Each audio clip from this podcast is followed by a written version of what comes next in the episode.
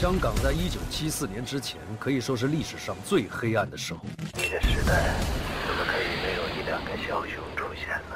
他是一个反派。一开始我真的有点犹豫，就是扮演。我需要你来的时候，你就来。今天给洛哥一条生路，我阿豪一定会还给你。作为一个演员，我必须要不断突破。也是我一直以来拍戏的原则嘛。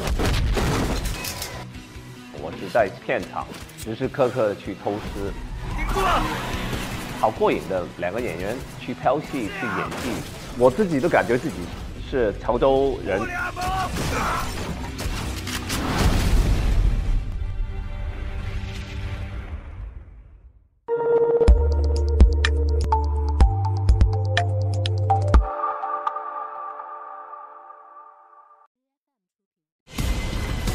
记得我老爸跟我说过：“生死有命，富贵在天。”他是一个反派，一开始真的有点犹豫，就是扮演，因为一一贯以来我都是呃，对于我的片，呃，必须要有正能量，必须要正面嘛，因为我不想让我的孩子见到爸爸哇那么一个一个坏蛋。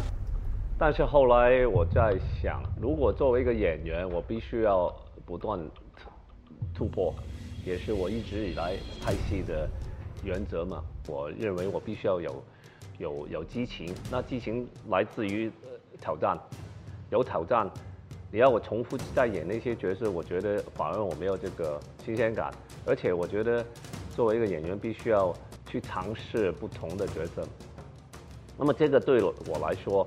也是一个非常非常大的一个任务，而且一个非常大的一个挑战。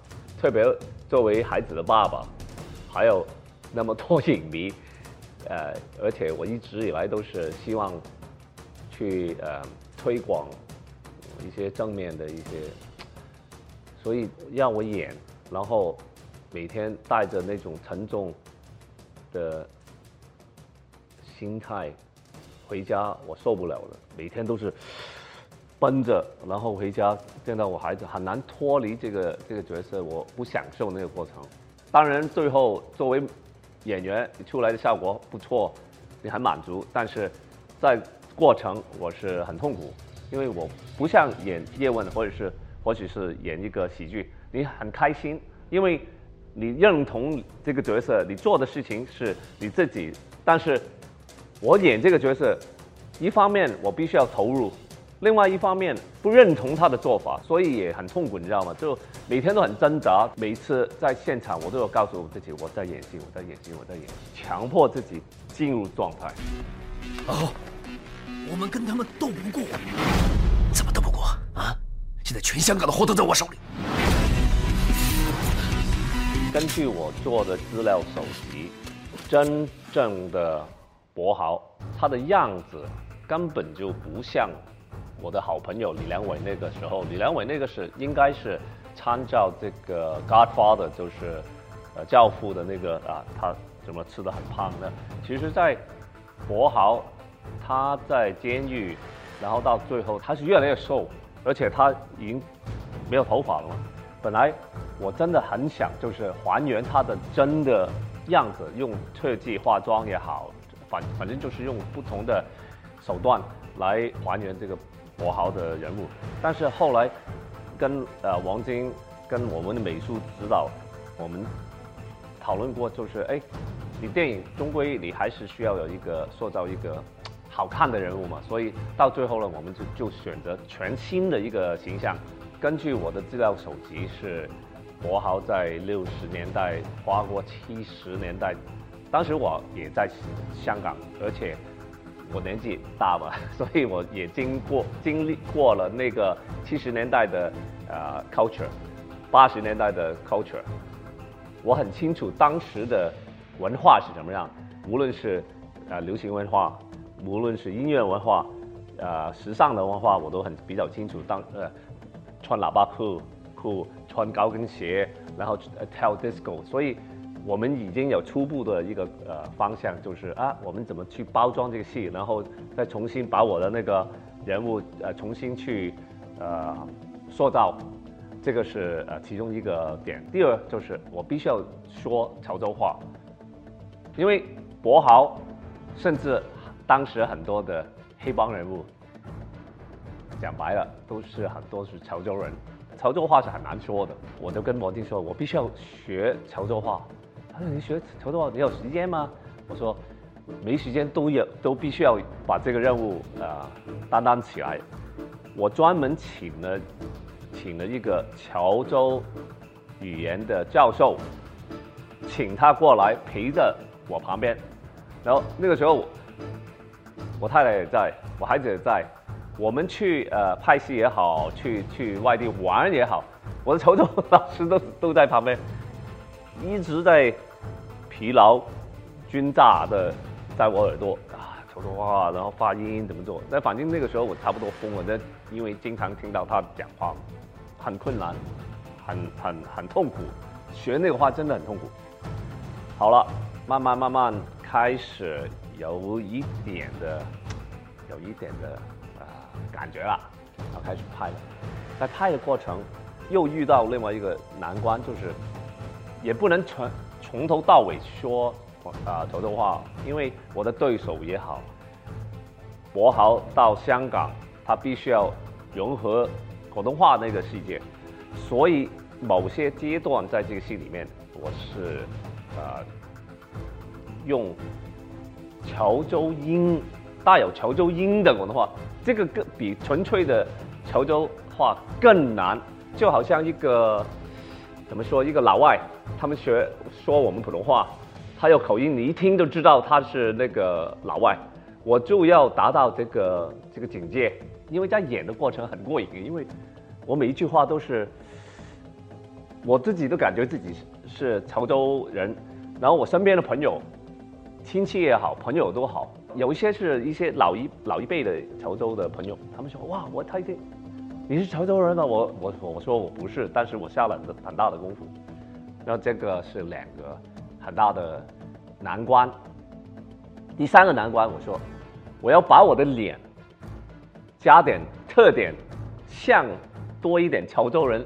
我身边的很多的呃潮州人，他们的五官都有一定的特征在里面的，比如说鼻子啊、嘴巴。他坦白说，我的我的嘴巴是比较比较比较小，我要演一个很霸气的一个毒枭嘛，他肯定需要一个比较粗犷的那那种的那个五官的。所以我的鼻子跟嘴巴都是特技，特技化妆来的。我每天要花三个小时，鼻子我我是故意去塑造啊这个呃博豪小时候他在潮州乡下来到香港，他经常打架，经常打架的人会怎么样的？鼻子歪的，鼻子鼻子打破了。这是我们的探长洛哥，哎，你很能打哎！哼，别别别，我家属。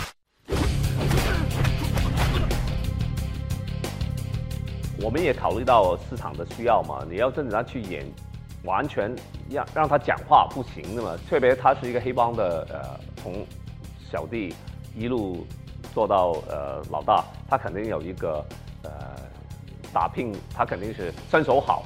所以作为呃监制之一，我就啊、呃、去界定这个人的呃打斗的他的功夫有到底到哪里。他肯定是很能打，但是不是说功夫高手那种打，他是很狠，可能也学了一两年的功夫，这个不出奇。我是在现场，时时刻刻的去偷师，时时刻的去感觉，好过瘾的两个演员去拍戏去演戏，特别你的对手是很有经验的，比如说这次我演《星球大战》跟姜文，我是在旁边观察他怎么演，然后。他每一个举动、台词，我都除了吸收，我还是在跟他反反应、互动，是非常好玩的一件事。他怎么来，我就怎么去。跟刘德华也是这样子，我在过程中啊，吸收了他的他的那个演戏的学問。我可以揀我拍嘅路，我話事。救咗我條命，害咗你一生？一張係計我 OK 㗎。我认为啊，作为一个演员，你去演戏，达到最纯真的那个感觉，必须要是一种感感觉来的。还没拍片之前，你就必须要抓到这个人物的整体的啊、各方面的一个一个一个，把它做到了，然后进入这个状态。到那个时候，台词只是一部分，我们经常会改词。很多时候我们在现场，我跟刘德华对对都是，他可能会改一些词，然后他我们在对，我们也可能会改一些词，就看你那个人物到那个时候的心态、状态、情绪到哪里。很多时候的那些对白都是自发的去去讲出来。你没有发觉，我们很多的黑帮的电影里面的人物，那些角色都会加很多的情怀负担，啊呃，甚至呃委屈，呃枷锁，在这个角色里面，所以看起来你就会感觉就是有点累。我感觉我看那些黑帮片，我看也拍自己拍戏拍那么多年，看也看那么多，一看那种黑帮片好像对没有新鲜感，而且我好累啊！我看到你，我知道你很苦了，我知道你很很委屈了，但是作为一个观众，我不喜欢看到这种，所以我就选择了要演一个没有，就是很冲出去的，就是我也不能太剧透了，反正就是到时候你你们自己看。生死有命，富贵在天。你是好兄弟